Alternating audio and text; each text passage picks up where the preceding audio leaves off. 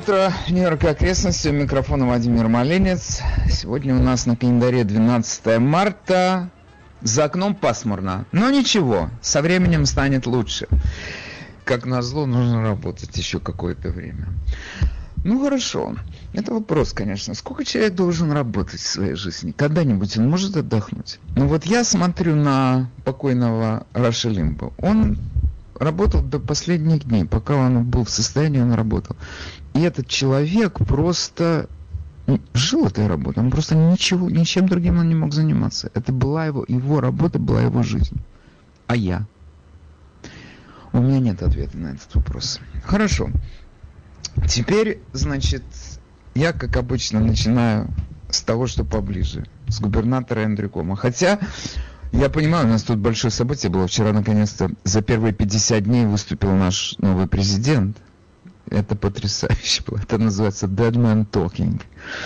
Но, э, ну, конечно, не Dead Man, но так ты смотришь на него и думаешь, да, это какой разительный контраст. Это один стадионы поднимал, а этот просто еле, еле душа в теле.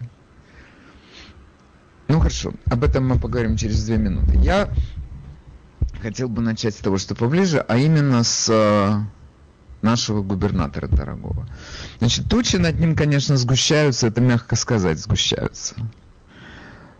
Уже, эм, во-первых, наверное, следует сказать, что офис Куома, согласно правилам своей собственной работы, инструкциям служебным, сообщил о обвинениях в его адрес в сексуальных домогательствах непоименованные женщины э, в полицию Олбани. То есть полиция Олбани начала служебное расследование предполагаемых обвинений в предполагаемых действиях, которые оскорбили одну женщину. Якобы он запустил ей руки в кофточку. Я не знаю, почему эта женщина... Вот это мне непонятно у нее произошло такое несчастье. Она объявила о том, что произошло. Почему она скрывается от публики? Все равно это же дело, я думаю, это дело дней, пока прозвучит ее фамилия и пока появится ее фотография. Ну, хорошо, ей виднее. Но что для меня, что мне вот в этой всей истории нравится, это то, что в это дело вмешалась полиция. Потому что наконец-то, наконец-то это все выйдет из этой сферы. Она сказала, он отвергает. И то есть это совершенно пока что безосновательное обвинение. Свидетелей нет, никто этого не знает, о чем мы говорим. Но, тем не менее, положение его, конечно, резко усложнилось. Он у нас третий срок тут рулит он, я, мы это знаем, он об этом говорил, он собирался на четвертый срок избираться. Ну, это, как у нас тут говорят в нашем городе, forget about. Никакого четвертого срока ему не светит. Ему уже ничего не светит. Я думаю, ему на пенсию надо будет идти. И не знаю, светит ли ему тюрьма, думаю, что нет. Но, тем не менее, политическая карьера, будем считать, его закончилась. Вчера спикер эм, Нижней палаты легислатуры Карл Хисти, демократ из Бронкса, объявил о том, что он дает зеленый свет для того, чтобы создать комиссию, которая, это будет, конечно, создана в юридическом комитете Нижней Палаты, которая будет расследовать все его обвинения. Значит, эта комиссия имеет право вызвать всех свидетелей, поговорить с ними и принять соответствующие решения. Эту комиссию у нас э, возглавляет Чарльз Левин, из Лавин. Еще, да, ну, демократ, естественно. Что нужно, то есть если уже создастся такая комиссия, это первый шаг к импичменту. В смысле, не обязательно к тому, что это будет импичмент. Все-таки я надеюсь, что там будет какое-то расследование реальное. Насколько это вообще реально, то, что он, что его подвергнут импичменту вот опять же, бабушка надвое сказал, но если такой процесс начинается, предположительно, люди, которые его начали, они посоветовались между собой и решили, что шансы есть. У нас сегодня в Нижней Палате легислатуры, сегодня и обычно, 150 членов. Штат большой, 150 членов. Для того, чтобы подвергнуть губернатора импичменту, нужно простое большинство. Значит, это по арифметике за второй класс, это нам нужно 76 человек. У нас э, в Нижней Палате 43 республиканца, которые наверняка все хором проголосуют за его импичмент, и 106 демократов. Значит, еще 33 человека, но уже 60 сегодня есть, которые готовы голосовать за его импичмент. Я не знаю, кому он там достал, крайне левых или крайне правых, но то, что, в то, что нижняя палата э, его подвергнет импичменту, шанс очень высокий. Теперь, что произойдет, если он будет подвергнут импичменту? Его, время, его временно займет эту должность вице-губернатор нашего штата. Если я сейчас вот просто ради смеха, я бы просто поспорил на любые деньги до 5 долларов. Кто бы мне позвонил сейчас и сказал, как выглядит наша, наша вице-губернатор, кто, как ее зовут. Я признаюсь, у нас настолько Кломат доминировал в нашем телесознании, что никто сейчас не скажет, как ее зовут. Это Кетти Хочел, консервативный демократ из района Баффало. Ну, хорошо, она, значит, уже там два срока отбыла, и она сейчас будет его замещать, если подвергнет его по, по, нижняя палата импичменту. Ну, что будет дальше? Дальше, как обычно, дело передается в Сенат, там, в смысле не в Сенат, а в Верхнюю палату представителей, ну, Стейт Сенат. И там, значит, будет суд. То есть, как обычно, несколько менеджеров импичмента придут в палату представителей и изложат, что произошло, представят свои документы, собранные свидетельства. То есть они выступят точно как в импичменте нашего Рыжика, они выступят в качестве прокуроров, прокур... представителей прокуратуры. Что значит у нас э, там, как, что нам светит э, в Сенате? У нас там 63 члена, из них 43 демократа и 20 республиканцев. Та же самая история, нужно две трети голосов. Как это, как это произойдет? Это сложная задача, потому что я не уверен, что прям все демократы бросятся голосовать за его импичмент. И председательствовать на этом суде в Вашингтоне у нас председательствует председатель Верховного суда Джон Робертс. А здесь у нас э, другая немножко система. У нас здесь есть апелляционный суд, это наш высший суд в нашем штате, Court of, Appeals. Он будет несколько судей. Все, то есть все члены Court of Appeals нашего штата, они придут там председательствовать.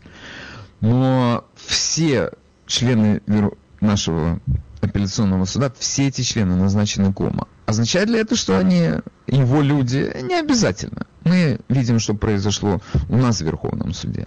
Казалось бы, консервативное большинство, трое судей назначены Трампом, и тем не менее они даже отка... они просто отказались разбирать те э, иски, которые подал Трамп и его сторонники, связанные с мошенничеством на выборах. Просто отказались.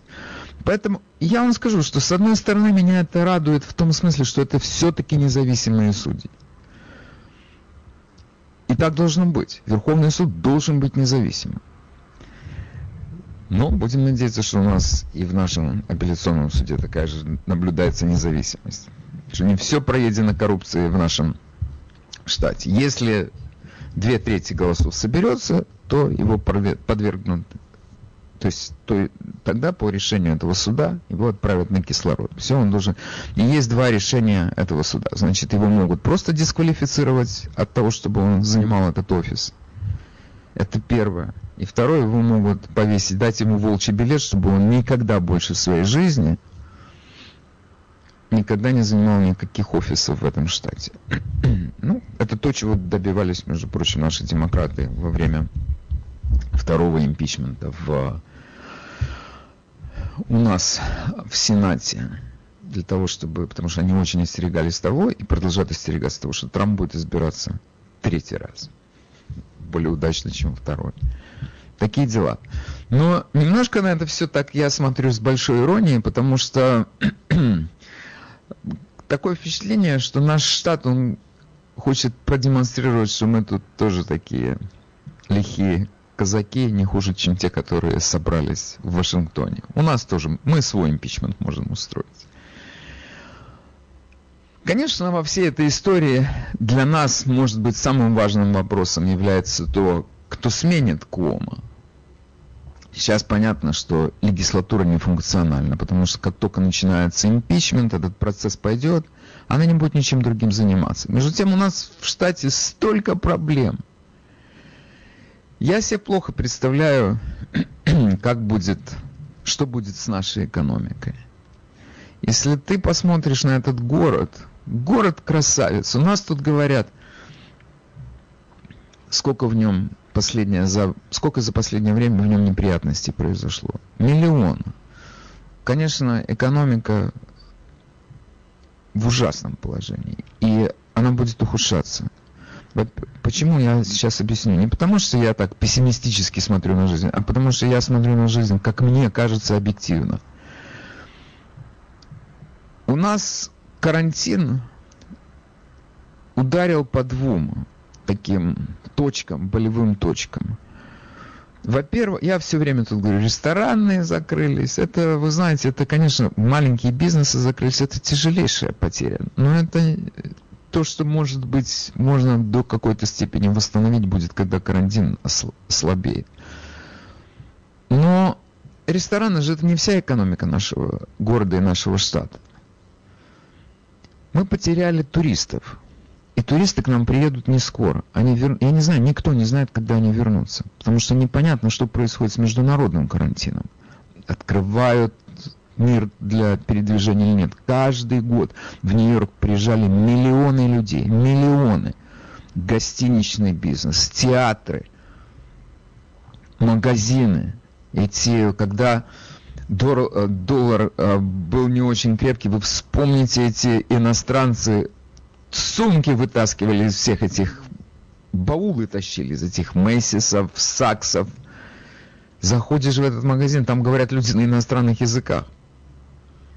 Это все кончилось. Как ты это возместишь? Кем? Чем? Никем и ничем. Это не скоро восстановится. И второе, удар, который, мне кажется, еще не все поняли, что произошло, но поймут. Карантин показал, что офисы не нужны, люди из дому работают. И владельцам многих офисов нет смысла платить эти безумные деньги, которые люди платили в Нью-Йорке. В Манхэттене особенно. Там, не знаю, парикмахерскую не надо, ну, тяжело было найти, потому что снять парикмахерскую, я не знаю, сколько нужно клиентов тому человеку несчастному, чтобы заработать себе на кусок хлеба. И рассчитаться за это, за это помещение. Бешеные цены. Ну хорошо, парикмахерская вернется, а какие-то технологические офисы, другие юридические. Им уже не обязательно иметь эти офисы. А сколько у нас офисных зданий в Манхэттене стоит? Это тихий ужас. Когда они заполнятся? И я вам скажу, ощущение такое, что никогда. И это ведь тоже люди, которые приезжали, там ходили в эти буфеты, я не знаю, куда угодно. Я не знаю, когда это восстановится. И кто должен быть у нашего у руля этого штата для того, чтобы привести это все в чувство. И когда это будет приведено. Ну, что-то делать надо. И понятно, что наша легислатура, которая сейчас будет подвергать Кома импичменту, они этим заниматься не будут. Они просто, во-первых, они просто не приспособлены по своему роду деятельности к тому, чтобы что-то сделать полезное в этом штате. И еще это усугубляется тем, что они будут сейчас заняты этим судом. Мы продолжаем наше утреннее шоу. У Владимир Малинец. А, я бы хотел сейчас поговорить о вчерашнем выступлении Джо Байдена. Это, конечно, было интересное такое событие. Ну, не знаю, событие, не событие. Но человек первый раз эм, появился в качестве президента перед э, страной. Это, между прочим, ну, как 50-й день. Долго он ждал, недолго. Я не знаю, он кого-то удивил своим появлением, не удивил. Это что-то новое мы услышали. Ожидали ли мы услышать то, что мы услышали? Или что-то другое хотелось узнать? Я не знаю. Я, конечно, понимаю, что среди моих слушателей Есть люди, которые видят в нем лучшего президента, чем предыдущие. Мне очень интересно их мнение. Но, как обычно у нас, я начну, а вы подхватываете. Я могу, между прочим, включить и наши счетчики. И вот уже включил. Я, я, между прочим, считаю, что многие могут его одобрить э, выступление, потому что много людей среди моих слушателей пожилых, мы это понимаем, они всегда проявляют большую осторожность, чем люди более молодые. И поэтому, может быть, им по душе было то, что основа этого разговора было то, что надо носить маски и, и проходить вакцинацию. Но э, главное ли это сегодня проблема перед нашей страной? Я, ну, наверное, это одна из главных проблем. Но для меня вот это было совершенно такой просто разительный контраст. Мы когда видели нашего Рыжика, это всегда была позитивная энергия.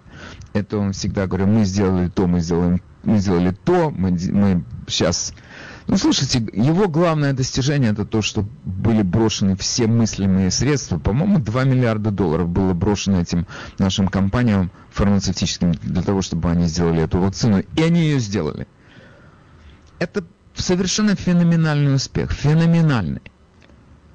Обычно говорят, нужно сделать эту на разработку вакцины уходит 3 года, 5 лет. У нас есть болезни, между прочим, с которыми до сих пор вакцина не сделана, для которых вакцина не сделана. Скажем, СПИД – страшная болезнь, AIDS – для него нет, нет вакцины от этой болезни. А я предполагаю, что масса народу не отказалась бы от такой вакцины. На разработку вакцины от Эболы что типа 9 лет ушло. А тут за месяц это сделали. И оставили следующему президенту, который даже не вспомнил об этом. Ну, хорошо, он вообще, я не знаю, что он помнит, но это... Вчера он, между прочим, не мог удержаться от того, чтобы не помянуть своего предшественника. Все началось denial, denial, denials. Все он отвергал, он отрицал, что никакой нет опасности. Ну, хорошо, я допускаю, что он это говорил. Что он говорил, что мы с этим справимся, у нас нет проблемы поэтому мы не подготовились. Значит, во-первых, самое главное, что ни одна живая душа из противников Трампа, из Трампа ненавистников, из тех, которые любят Байдена, из демократов, ни одна живая душа не может с полной ответственностью сказать, что демократы поступили бы в этой ситуации иначе. Они не поступали иначе. Они поступали хуже Трампа. Если вы вспомните наших больших начальников, Пелоси, нашего Деблазио. Все в порядке, можете ходить в кино, ходите на праздники, все под контролем. Не волнуйтесь, это Всемирная организация здравоохранения. Это шайка жуликов просто, которые не, не говорили нам о том, что происходит в реальности, они скрывали это. Этот вирус не передается от человека к человеку. Мы же все это слышали. И я вам скажу, что меня вчера, конечно, потрясло. У нас есть в нашей стране один абсолютно феноменальный тип. Феноменальный. Такого второго вы не найдете, я не знаю когда. Это доктор Энтони Фаучи. Он с первых дней этой пандемии стоял рядом с э, Трампом и рассказывал, что нам нужно делать. Откуда Трамп брал всю эту информацию, все, что он говорил? У нас все под контролем, или мы сделали то, или мы сделали это. Этот доктор Фаучи стоял рядом с ним и говорил ему, что мы должны делать. Он от него не отходил. Он выступ... Я не знаю, кто больше выступал в первые дни пандемии, Трамп или Фаучи. Этот человек несет полную ответственность в сто раз большую, чем Трамп за то, что у нас так быстро это все расползлось по стране. Он медик, он эпидемиолог, он опытный человек, как бы. Он должен был действовать иначе. Трамп же от него все это слушал. Он слушал от него, он слушал от организации, Всемирной организации здравоохранения. Это не Трамп виноват в том, что случилось, это этот карлик хриплый во всем виноват. Я так считаю. И хорошо, что он ввел этот карантин, начал вводить, закрыл Европу, закрыл Китай, потому что я не знаю, что бы сделали на его месте демократы, я не знаю, что бы сделал на его месте Байден, никто не знает. И самое поразительное, что после этого, я вам скажу, вспомните, что происходило. Как нам говорило, ну, 40 тысяч человек умрет. Это как грипп. Умрет, ну, как от гриппа умирает каждый год, там, тысяч семьдесят. Ну, тысяч семьдесят и остановится. Какое остановится? 400 тысяч умерло в том году. Американцев. 400 тысяч. Сейчас уже 500 с чем-то. Это, казалось бы, уже и вакцина есть, и маски, и карантин, и все равно умерло еще 100 с лишним тысяч человек. Это уже на Байдене висит это все. Это кто несет за эту ответственность? Президент или медики, которые были вокруг него? Эпидемиологи. Ну не сам же он это все сочинял, что ему делать. Рядом стояли медики. Рядом стоял этот Фаучи, который говорил, маски носить не обязательно. Вы вспомните, это же было. И сейчас, казалось бы, этот человек, которого надо было, я не знаю, самой нечистой метлой выгнать его из офиса и забыть о существовании этого типа, он по-прежнему остается советником президента. И вчера наш новый президент на него ссылается – человек всемирной значимости и признания, кто его признает? Это просто совершенно поразительно выживающий такой человек, типчик, который пристроился к власти, ему уже под 80 лет, получает какие-то немыслимые деньги, типа президента, а может быть и больше, у него больше 400 тысяч зарплаты, и он продолжает мутить воду. И продолжает он мутить воду, и продолжает он великий человек, большая величина. И, значит, у нас все будет хорошо в стране, но нам нужно сперва побороть вирус. Как нам нужно побороть вирус? Прошу вас, не снимайте маски. Потому что доктор Фаучи сказал, что надо носить маску в три слоя. Это, это последнее, это, это потрясающее развитие событий, если проследить. Сперва маску не надо носить, потом маску надо носить, потом в два слоя, сейчас в три слоя. Ждите четыре слоя, это просто логика подсказывает, логика развития событий подсказывает, что следующая рекомендация будет четыре слоя. Мне кажется, между прочим, что эта маска э, КМ-95, которую в основном все носят, по-моему, это там пять слоев этой маски. Так еще под нее надо надевать еще медицинскую маску. То в общей сложности 6 слоев будет. Ну хорошо, хоть 66. Кому? Я считаю, что этот человек должен сам для себя решить. Ты хочешь носить маску? Носи маску. Ты хочешь носить космический скафандр, спейсют? Носи. Ты в свободной стране. Уже не сильно свободный, но ты должен сам это сделать выбор. Ты не хочешь носить? It's up to you. Теперь, значит, это носи маски и делай вакцинацию. Ну, кто против вакцинации? Я не знаю. Это помогает? Ну, 90 с лишним процентов. Конечно, это помогает. Есть какие-то там побочные эффекты. Друзья мои, я вам хочу сказать по поводу побочных эффектов. Ты какую не сделай прививку, могут быть побочные эффекты. Вы знаете, побочные эффекты бывают от э, прививки от гриппа. Но в массе она работает. Для массы людей она работает. И вчера, между прочим, Байден всем сказал, вот смотрите, я живой почти. И мне сделали эту прививку, и ничего не изменилось к худшему.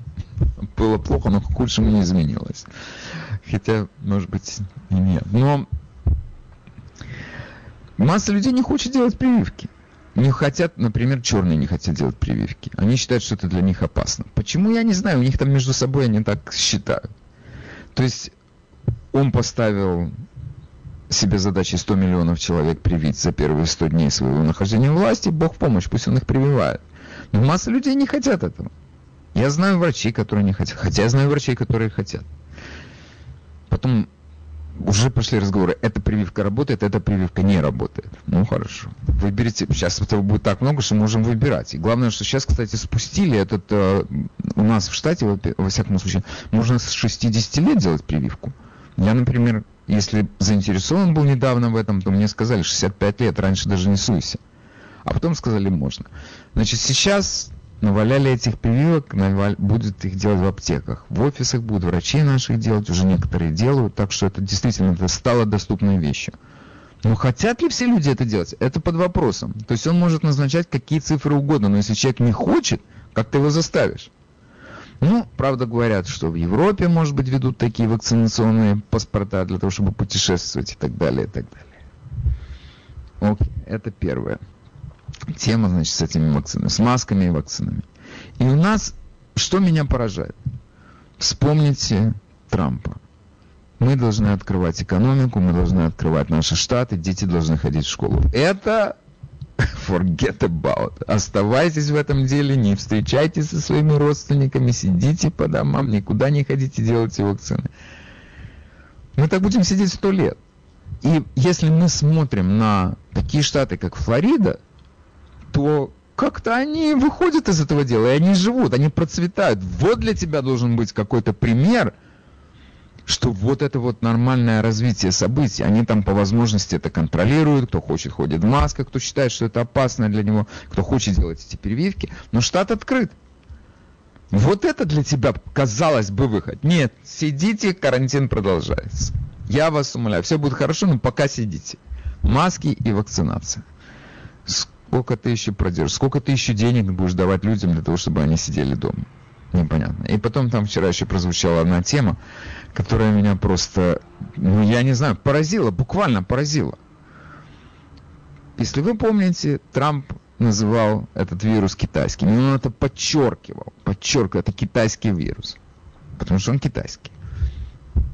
Значит, этот мы не должны такого называть, потому что китайцев подстерегает опасность в нашей стране. Где и когда хотя бы один случай, чтобы китайцам, местным китайцам или приезжим китайцам были какие-то персональные претензии? Кто и когда на них нападал? Это же сочинение, чистой воды сочинение. Но это выпад против Трампа, потому что тот называл это китайским вирусом. А этот считает, что это недопустимо, потому что он большой друг Китая. Его сын, между прочим, по-прежнему остается там в какой-то китайской компании каким-то функционером. Желающие выступить, добро пожаловать в эфир. Говорите, пожалуйста, мы вас слушаем. Доброе утро. Доброе утро. Я слушал недавно выступление эпидемиологов европейских. Они говорят, что это самый обычный грипп, и этот ковид у нас каждый год осенью приходит к нам. Никаких проблем. Я думаю, ну, ну хорошо. Я думаю, вы ошибаетесь, и ваши да, ну, она... ошибаются. Это обычный грипп. Только умерло в пять раз больше людей. А так обычный грипп. Кто, какие эпидемиологи могут такое говорить? Что за чушь? Вы в эфире, мы вас слушаем. Вадим Хэппи. Спасибо. Чтобы вы нам были здоровы. Не, вы, вы меня простите. Я хотел бы поговорить сейчас о Тема у нас вчерашнее выступление Байдена. Я вас прошу не отвлекаться ни на какие другие темы. Вы в эфире, мы вас слушаем. Доброе утро всем, Владимир Александрович. Звоню только с одним, так сказать, вопросом. Я хочу поздравить вас с днем рождения. Так, мы сегодня, сейчас мы обсуждаем тему, которая называется «Выступление президента Байдена перед страной». Никаких других тем мы не обсуждаем. Вы в эфире, мы вас слушаем, говорите, пожалуйста. О какой речи может быть э, разговор, если наш президент забывает имя э, главного командующего нашей страны? Ну, он только... О чем? Послушайте, ну, только выбрали, ну, человека только назначили. Еще не. Послушайте, главнокомандующий должен быть, у него, у него должен отскакивать от зубов. Это главнокомандующий, он забывает его имя. О чем можно ну, говорить я... дальше? Ну, я вас понимаю, но ну что можно сделать, скажите мне? Ну, он забыл. Ну, все, значит, не надо говорить об этом. Давайте будем говорить о книгах, чем об этом уроде. Окей, давайте, в, хорошо, не в эфире. Я Спасибо за звонок, я будьте здоровы. Хорошо, четвертую линию давайте послушаем. Четвертую линию. Вы в эфире, мы вас слушаем. А, здравствуйте. Я хотел сказать, что все выступления Байдена, они очень уникальны посмотрите на его, что он предлагает. Это же какие-то такие вещи, которые, до которых никто до этого не додумывался. Взять хотя бы не вчерашнее его выступление, а э, предыдущие, которые у него были, когда он предлагал специальные костюмы для беременных женщин пилотов военных самолетов. Или когда он предлагал специальные костюмы для, тоже для женщин-парашютисток военных, которые будут там десантироваться, не знаю, в тылу врага. Для беременных врага. или Для беременных или нет? Да, для беременных. Слушайте, это, Поэтому... Э, это, Слушайте, я, между прочим, да. моя первая мысль была, что когда, значит, если беременная женщина, действительно, вы видели этот флайт там уже, наверное, восьмой месяц, если беременная женщина летит на реактивном самолете, там этот плод у нее случайно не вылетит из нее? На истребителе, которые там сколько-то э, скоростей света. Поэтому э, то, что оно предлагает, это войдет в историю как какие-то гениальные изобретения. Да, но в этот раз вроде бы... Не, ну в этот раз он выступал, об этом речи не шла. Вы мне скажите, вы вчера его выступление послушали или не очень хорошо? Я до конца не смог. Ну хорошо, но между прочим, выступление было коротким, он уложился в 25 минут. Это он, я понимаю, что он дольше не мог бы, но 25 минут да, он говорил. Хорошо, спасибо за звонок, будьте здоровы. А первую линию, пожалуйста, давайте возьмем. А, вы в эфире, мы вас слушаем, говорите, пожалуйста. Алло, доброе утро. Доброе. Вы меня слышите? Очень хорошо. Э, я хотел сказать, если бы Трамп так выступил, как вчера Байден, вся бы пресса гремела уже, по телевизору все показывали сто раз, как заикался. Так что, ну, он там пару раз заикнулся, это еще, я вам скажу, могло быть сто раз хуже. Он, он выдержал. Вы мне скажите, как он говорил, неважно, по существу его речи, как вы к ней относитесь? Мне всегда холодно. Он как, он как холодно. Окей, я вас понял. То есть не сильно вдохновляющее такое выступление. Ладно, хорошо, спасибо вам. А вторую линию послушаем, давайте. Доброе утро. Доброе. Скажите, границы он открыл. Как же можно бороться с этой эпидемией? И кого он должен слушать? Слушать ему некого. Просто. Вы правы насчет э... доктора, эпидемиолога.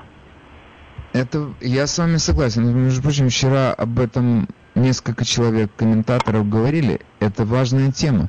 Ты, значит, добиваешься того, чтобы все делали вакцинацию. Ты добиваешься, чтобы все носили маску. И в то же самое время мы все знаем, проходят сюда люди, и мы не знаем даже сколько их.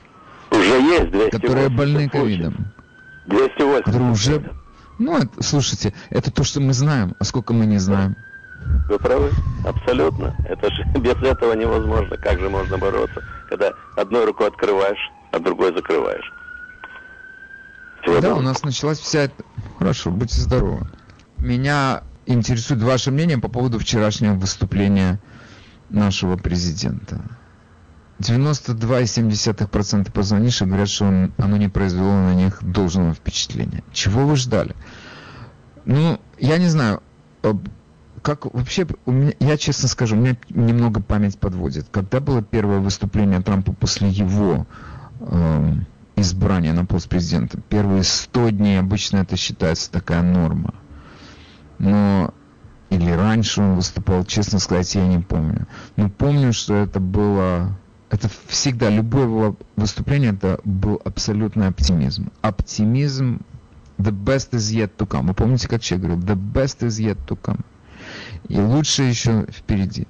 И сейчас такое немножко похоронное. Сидите дома, носите маски и делайте вакцины. И все будет хорошо. Надо только ждать. Сколько же можно ждать? Окей. Вы в эфире, мы вас слушаем. Говорите, пожалуйста. Доброе утро. А, люди не звонят, вероятно, потому что сказать нечего. Это выступление, как говорили демократы, бейсов. Просто четыре минуты, которые я посмотрел, и на этом я переключил на свой любимый теннис. Ну хорошо, а, а что бы вы хотели услышать? Человек 50 дней э, руководит этой страной. Что бы вы хотели услышать? От этого человека невозможно ничего услышать. Потому что такой, это, кстати, это абсолютно... Это мертвая куколка. То есть вы считаете, что это безнадежные совершенно это случаи? Безнадежно. Это безнадежно составленное, составленное, вероятно, экран был впереди, Справа-слева никого не было, одна камера. Может быть, это было в записи, может быть, нет. Но это не важно. Он ничего не может сказать. Он получил три укола или четыре. И он выдержал эти, вероятно, сколько там, 20 чем-то минут. Угу. И это конец фильма. Да. Ну, хорошо, ладно. Ну, я вас понял. Хорошо. Окей. Спасибо okay. вам за звонок. Удачи. До свидания. Вы в эфире, мы вас слушаем. А, здравствуйте. Я хотела бы прокомментировать по поводу а, призвания а, продолжать носить маски и э, да. а, тестироваться и вакцинироваться призыва, да. То есть а, эта а, машина была запущена в ход, а, которая по поводу тестирования, поддержки людей а, всевозможной. И э, это призвание основано на том, что деньги были выделены, их нужно каким-то образом показывать, и это будет продолжаться.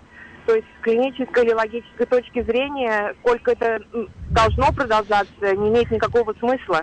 Но поскольку еще раз, э, особенно в больших штатах, в Нью-Йорке, в Калифорнии, на это было потрачено огромное количество денег, а э, теперь это нужно поддерживать и показывать, на что эти деньги тратятся. А, поэтому мне кажется, что это призвание... Я, я, это не призвание, это призыв называется, разные вещи. Послушайте, я, если я вас правильно понял, то есть вы говорите, что э, понятно, что там Биг Фарма наша зарабатывает на этих вакцинах какие-то немыслимые деньги. Это, они же бесплатные, то есть это правительство за это платит. То есть вы имеете в виду, что за этим ничего не стоит, кроме того, что он просто дал Биг Фарме зарабатывать, вероятно, потому что они являются самыми большими лоббистами э, у Демпартии и самыми большими донорами.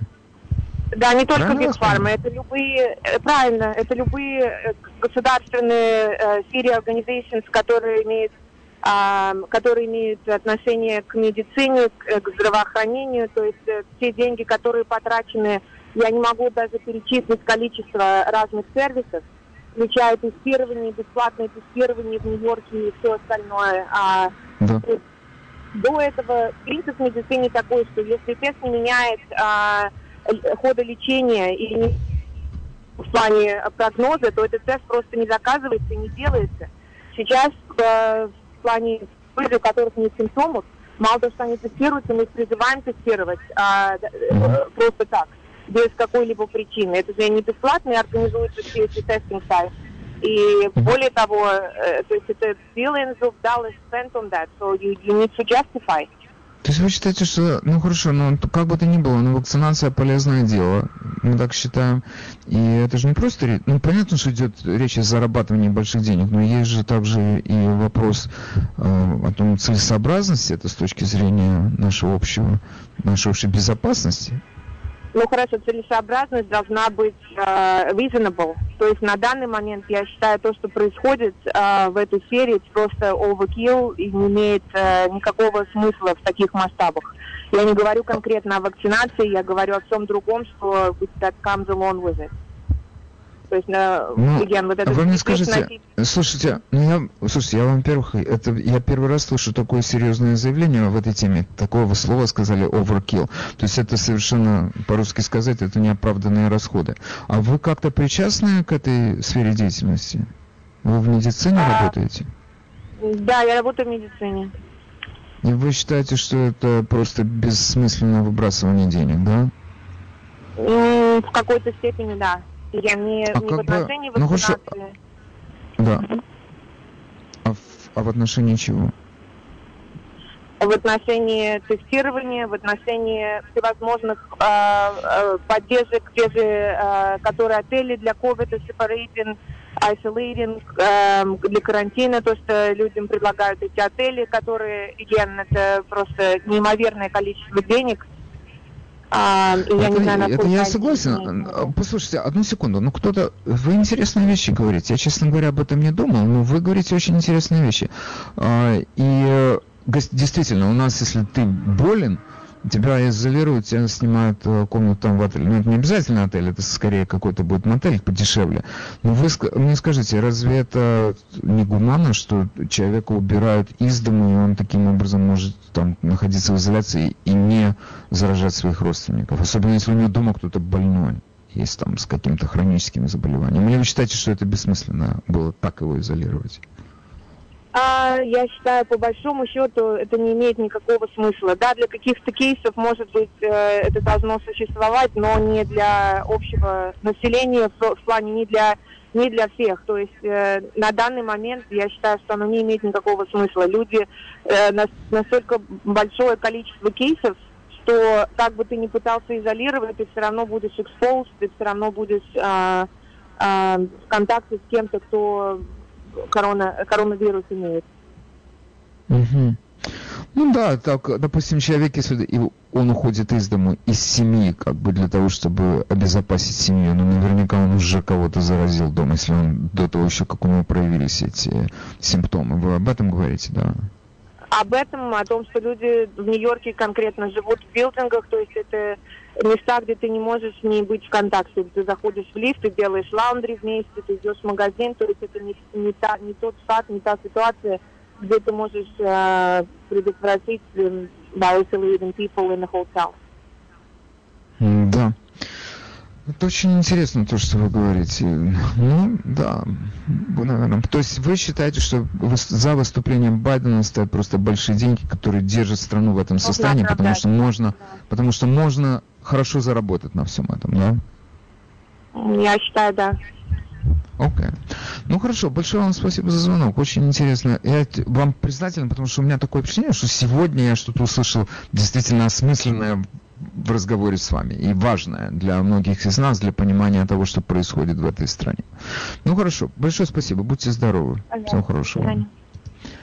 Окей, следующий выступающий. Доброе утро, мы вас слушаем. У вас минута, прошу. Минута, прошу. Доброе утро. А, у меня знакомый уже второй месяц живет в Южной Африке, и там проект большой «Чистить Африку». И им всем дали таблетки от э, этого, от, и которые не опробованы. Гидроксихлорохин. Нет, нет. И босс сказал, что они уже есть, просто все ждут, когда выкачают деньги от вакцины, и потом поступят эти таблетки. Можете Хорошо. Хорошо, спасибо вам. А, очень даже интересно, что происходит в Южной Африке. Мы продолжаем наше утреннее шоу. У микрофона Владимир Малинец. Пытаемся сегодня безуспешно обсудить вчерашнее первое выступление, первое нашего президента. Немножко мрачновато. Ну, вот я сейчас смотрю на э, наш счетчик антинаучного опроса общественного мнения. 93% не одобряют его выступление, 7% одобряют. Я просто умоляю этих людей позвонить и объяснить, почему, что было хорошо, что понравилось. Но я, в принципе, могу допустить, что люди пожилые, они как бы понимают, что лучше пересидеть это дело дома, лучше не ходить на работу. Но те люди, которые должны работать, как они к этому должны относиться? Как ты можешь сидеть дома, если у тебя бизнес есть? где ты должен присутствовать. Кто-то, я понимаю, может продолжать работать, э, как это теперь у нас новое слово русское, на удаленке.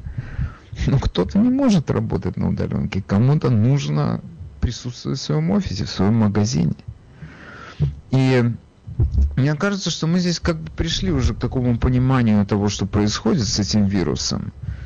Если у тебя какая-то тяжелая болезнь, все, ты должен себя беречь. Если ты очень пожилой, тебе за 65 или за 70, ты должен себя беречь. Ну, призывать всю страну, сидите, носите эти носите маски, делайте вакцины. Надо ждать, когда это все кончится. Мне кажется, что это все-таки как-то то, чего мы ждем. Но может я ошибаюсь, окей. Мне интересно послушать ваше мнение. Э, добрый день, да. Мне понравилось то, что наконец-то у нас есть человек, который на себя ответственность берет, который распорядился выпускать сопутствующие материалы для того, чтобы ускорить выпуск вакцин, который не переводится неизвестно на кого, а берет ответственность на себя и говорит то, что будет делать и что будет в этой стране происходить в очень скором времени. В отличие от предыдущего. Кстати, когда вы обвиняли Фаучи, кстати, вчера был ровно год с момента, как он выступал в Конгрессе, и все данные открыты, можно зайти посмотреть. Я не знаю, почему вы искажаете правду, в принципе, потому что также и твиты бывшего президента известны, что он говорил тогда. Так что хватит врать, в конце концов. Ну, это, я извиняюсь, эм, как-то вы мне так э, говорите, хватит врать, и вы предполагаете, что я остановлюсь. А, я, конечно, не предполагаю. Вы, вас же, вы же должны поддерживать свою аудиторию. Просто mm. очень, знаете, как коробит, когда слышишь неправду из ваших уст, вроде как вы умный человек, зачем это делать? А вот, одну секунду, конечно. одну секунду. Да. Вы тоже как бы умный человек и тоже говорите неправду. То есть не тоже, а говорите неправду. Без тоже, а говорите неправду. И я вам скажу, в каком месте. Безусловно, Твиттер есть все. Вы мне хотите сказать, что Фаучи не говорил, что маски нужно не носить? А, Фаучи говорил то, что было известно на данный момент. И он, кстати, это объяснил очень хорошо, что как только э, он узнавал новые сведения, не только он, как только научный мир узнавал новые сведения, которые приходили из Китая, они делали коррекцию. Но поскольку ну, разве наш президент не делал того... Одну секунду, а разве наш президент не делал того же самого, когда он получал новые сведения? Он говорил новое что-то. Разве это было не так?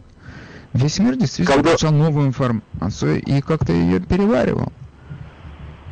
Да, они корректировали и делали новые указания, которым наш президент, к сожалению, не следовал, потому что он, э, я так понимаю, что он не верил а, в науку и в медицину, и допускал Фаути только потому, что ему нужно было сделать какую-то видимость того, что он рядом с наукой. Вот если бы он это делал... Вы, вы сказали, а что демократы бы сделали по-другому. Я с вами в корне не согласен, потому что вот этот президент, который стал в силу его даже старческого, немощного, он все равно делает гораздо больше и лучше, чем делал то, что делал э, президент, который был до него. Понимаете? Ну, одну секунду. Этот президент впускает сюда, в страну людей, больных. И эти люди разъезжаются непонятно куда. И вы называете ответственным, он делает лучше, чем предыдущий? Да, у нас в этой стране э, большинство страны отвергает вообще этот вирус как таковой. Даже слушая по вашим звонкам, от того, что к нам приедут еще те... Вы, вы, вы не знаете, что к нам приезжают э, обязательно со справками, что ни одна а, компания, которая перевозит людей, не примет а, на борт людей, которые не покажут им тест о том, что у них нет этого вируса. Погодите, я не говорю о тех людях, которые к нам э, приезжают э, на борту чего бы то ни было. Я говорю о тех людях, которые нелегально переходят границу. Ну, приезжают с вирусом. Это, и у нас это, и наша граница... Почему, Каман? Одну секунду, почему, Каман? Этого нет? Ну, это, это старые. Ну, давайте, давайте рассказывать, как нам переходят топами. Вы видели хоть одного перешедшего через границу? И были ли вы вообще на этой границе? Это, не, это неправильный подход. Я во многих местах не был. И я, много, я во многих местах лично не присутствовал. Но я смотрю репортажи по телевизору, я вижу, как сотни или тысячи людей переходят границу. Это факт. Вы его отрицаете. Можно, можно мне последний репортаж, сноску какую-то, которую вы посмотрели, чтобы я проверил хотя бы? Потому что вы очень много говорите без проверки, думаю, что вас не проверят. Какой последний репортаж вы видели сотни или тысячи переходили через границу? Это, в это все время. Да. Ну это все время в новостях, все ну, время. Ну последний, пожалуйста, ну хоть вчерашний, Нет, я не могу, я, нет, я не могу последний, я это не фиксирую, ну, последний вот, репортаж. Вот в, этом, вот в этом, вот в этом и дело. То есть, а, а вы хотите, одну секунду, а вы хотите сказать, что этого нет, да? Я хочу сказать, что то, что говорят, не есть правда всегда, и надо проверять 10 раз, может быть, и 100 раз, потому что Окей, говорят, я вас понял. То есть вы говорите... Окей, я, я понял. Значит, вы говорите, что те люди, которые к нам приходят сегодня через южную границу с ковидом, этого нет. Да? Я говорю, что нету в таком. Если переходит там один-два, то это не говорит о том, что переходит сто, сотни тысяч. Нет, но у нас там говорили про... Погодите, сотни сто процентов это потому что зафиксировано, по-моему, 280 человек. Это зафиксировано, это есть в новостях. Но послушайте, э, я не буду этого искать. Вы, вы меня проверяете, вы говорите, что я говорю неправду. Вы проверьте. Презумпция невиновности я, мы должны сохранить. Вы говорите, что я говорю неправду. Проверьте. Значит, больше 200 человек зафиксировано, пришли к нам с ковидом. Теперь я вам хочу сказать, когда к нам сюда начали заезжать эти больные люди, сейчас говорят, что они в октябре уже появлялись здесь, и они в Калифорнии появились, потом, ну, на том побережье. Это были считанные люди, и они здесь всю страну грохнули. Почему же вы считаете, что сейчас, если сотни сюда приходят с ковидом, и их выпускают просто в страну, едьте куда хотите, это не опасно для нас? Или при этом э, нас... уже не опасно? Для нас опасно любое, любое проникновения вируса, который мы не умеем лечить сюда. Я с вами согласен, но когда вы говорите, что к нам приходят сотни и тысячи сюда с этим вирусом, то, извините меня, я не могу в это поверить. Окей, okay, я вас понял. Э, все, я вас понял. Вы можете, вы, я вас все понял. При этом президенте вы какие-то клапаны у себя восприятия отключаете. Ну хорошо, спасибо. Вы в эфире, мы вас слушаем, говорите, пожалуйста. Здравствуйте. А я вам хочу сказать, что вот этот человек, который сейчас звонил, в настоящей эфире, он вчера звонил Наксон, говорил, что он получил медаль республиканской э, партии за какие-то большие дела. Наксон был в восторге. В общем, хайл Трампа, в общем, ну, не хорошо, чтобы хорошо. вы ну, я... него потратите. Тут вы просто знаете. Нет, спасибо вам за все. Спасибо, ну, вам спасибо. Будьте здоровы. Ну, слушайте, я понимаю, что у нас у всех есть какие-то там партийные преференции, идеологические преференции. Но человек просто в упор отказывается признать то, что у нас сейчас открытая граница, что там просто кризисная ситуация, и сюда идут люди, которых, я не знаю, кого-то остановили, они там себя заявляют, они больных просто отпускают дальше, едь дальше. Есть масса людей, которых там не ловят, и они проходят. И это нет, этого не существует. Скажите мне, когда это был последний репортаж? Ну, сейчас я пойду искать этот последний репортаж. Вы в эфире, мы вас слушаем. А, добрый день. Вы знаете, вот а, я иногда езжу на медицинском транспорте, что интересно, сказали шофера, что как только президент сменился, и, и, э, люди стали намного более, намного более спокойны, менее нервны. Вы своими передачами, насаждением ненависти, скручиваете, э, просто нервы скручиваете, скручиваете нервы. И, и самое обидное, что э, вы на самом деле говорите неправду регулярно. А, в том числе, давайте, давайте по фактам пройдемся, если хотите. Значит, через границу... Давайте пускают ровно столько, сколько нужно для американской экономики. Потому что стена была построена, начали ее строить еще в 92 году, то есть уже настоящую стену. Была полностью построена, модернизирована еще при Обаме. Поэтому все, все, что говорил по поводу стены э, Трамп, это просто был способ у, украсть деньги, в чем его и уличили. То что это представляет... построили там 450 миль этой страны, стены, это не вы опять, да? показываете, вы опять показываете свою безграмотность. Между Америкой и Мексикой было две большие войны. Каждый раз э, границы переносилась на реку. И, значит, везде, то есть большая часть границы идет по рекам. И вы, ну, ну это... я, не знаю, вас обманули. Значит, а там, где можно, либо там, где 200 километров стороны, там э, колючая проволока, которую можно преодолеть на тяжелом транспорте. Если вы помните, был фильм такой, э, по-моему, в выходные, вот он про, мексиканскую тюрьму. Вот в других местах это более, вообще уже там танками не преодолеешь. Итак, значит, вот эта статистика, которую вы говорите, это неправда, потому что на реках, конечно же, нет. У вас именно э, речная э, Косгаз остановит, никто не позволит. Значит, стена есть. Все, что делал Трамп, это было просто вас, вот лично вас держали за лохов, и, и, и это был способ обмануть, я это сделал. Хорошо, спасибо вам. Дальше. Хорошо. Хорошо. Меня обманули, я вполне допускаю. Слушайте, так приятно послушать что-то новое в моей передаче, а то все как бы действительно соглашаются, соглашаются. Ну, хоть что-то свежее, безусловно. Это интересно. Вы в эфире, мы вас слушаем. Говорите, пожалуйста. Доброе утро, Вадим. А, я не знаю вашу, не слушала первую передачу сегодня. Но я не знаю, никто не обращает внимания, что весь кредит Трамп взял I'm sorry, э, Байден взял на себя, он не, не упомянул, что была операция в Оспи, была сделана вакцина, и теперь все вакцины, которые должны быть Джон Джонсон, и все, он приписывает на себя. Он okay. сделал контракт с этими фармами. Он Спасибо, все на себя хорошо. взял. Он не, не дал кредиту, это ужасно. Хорошо, спасибо. А, так, сейчас мы посмотрим. А, а, нет, давай, давай. А вы в эфире, мы вас слушаем. Добрый. Вот я еду на работу. Алло? Да, меня слышите? Да, мы вас слушаем. Слушаю вашу передачу. Эти люди, которые вам звонили, вот эти два молодых человека, по-моему, вообще все а, оторвались от реальности, дома на улице не выходят. В Америку приезжают люди целыми деревнями. Ходит через границу. Вы абсолютно правы. Целыми... Okay, хорошо. Спасибо. Окей. Okay. Друзья мои, к сожалению, э, время мое истекло. Всем большое спасибо за участие в передаче. Э, я э, признателен всем, кто хотел меня поздравить. Я прямо сейчас уже прямо начинаю праздновать. И поскольку сегодня пятница, буду праздновать до понедельника. А в понедельник мы снова с вами встретимся на том же месте. А, всего хорошего, берегите себя, вакцинируйтесь, носите маски, все делайте, что вы считаете необходимым.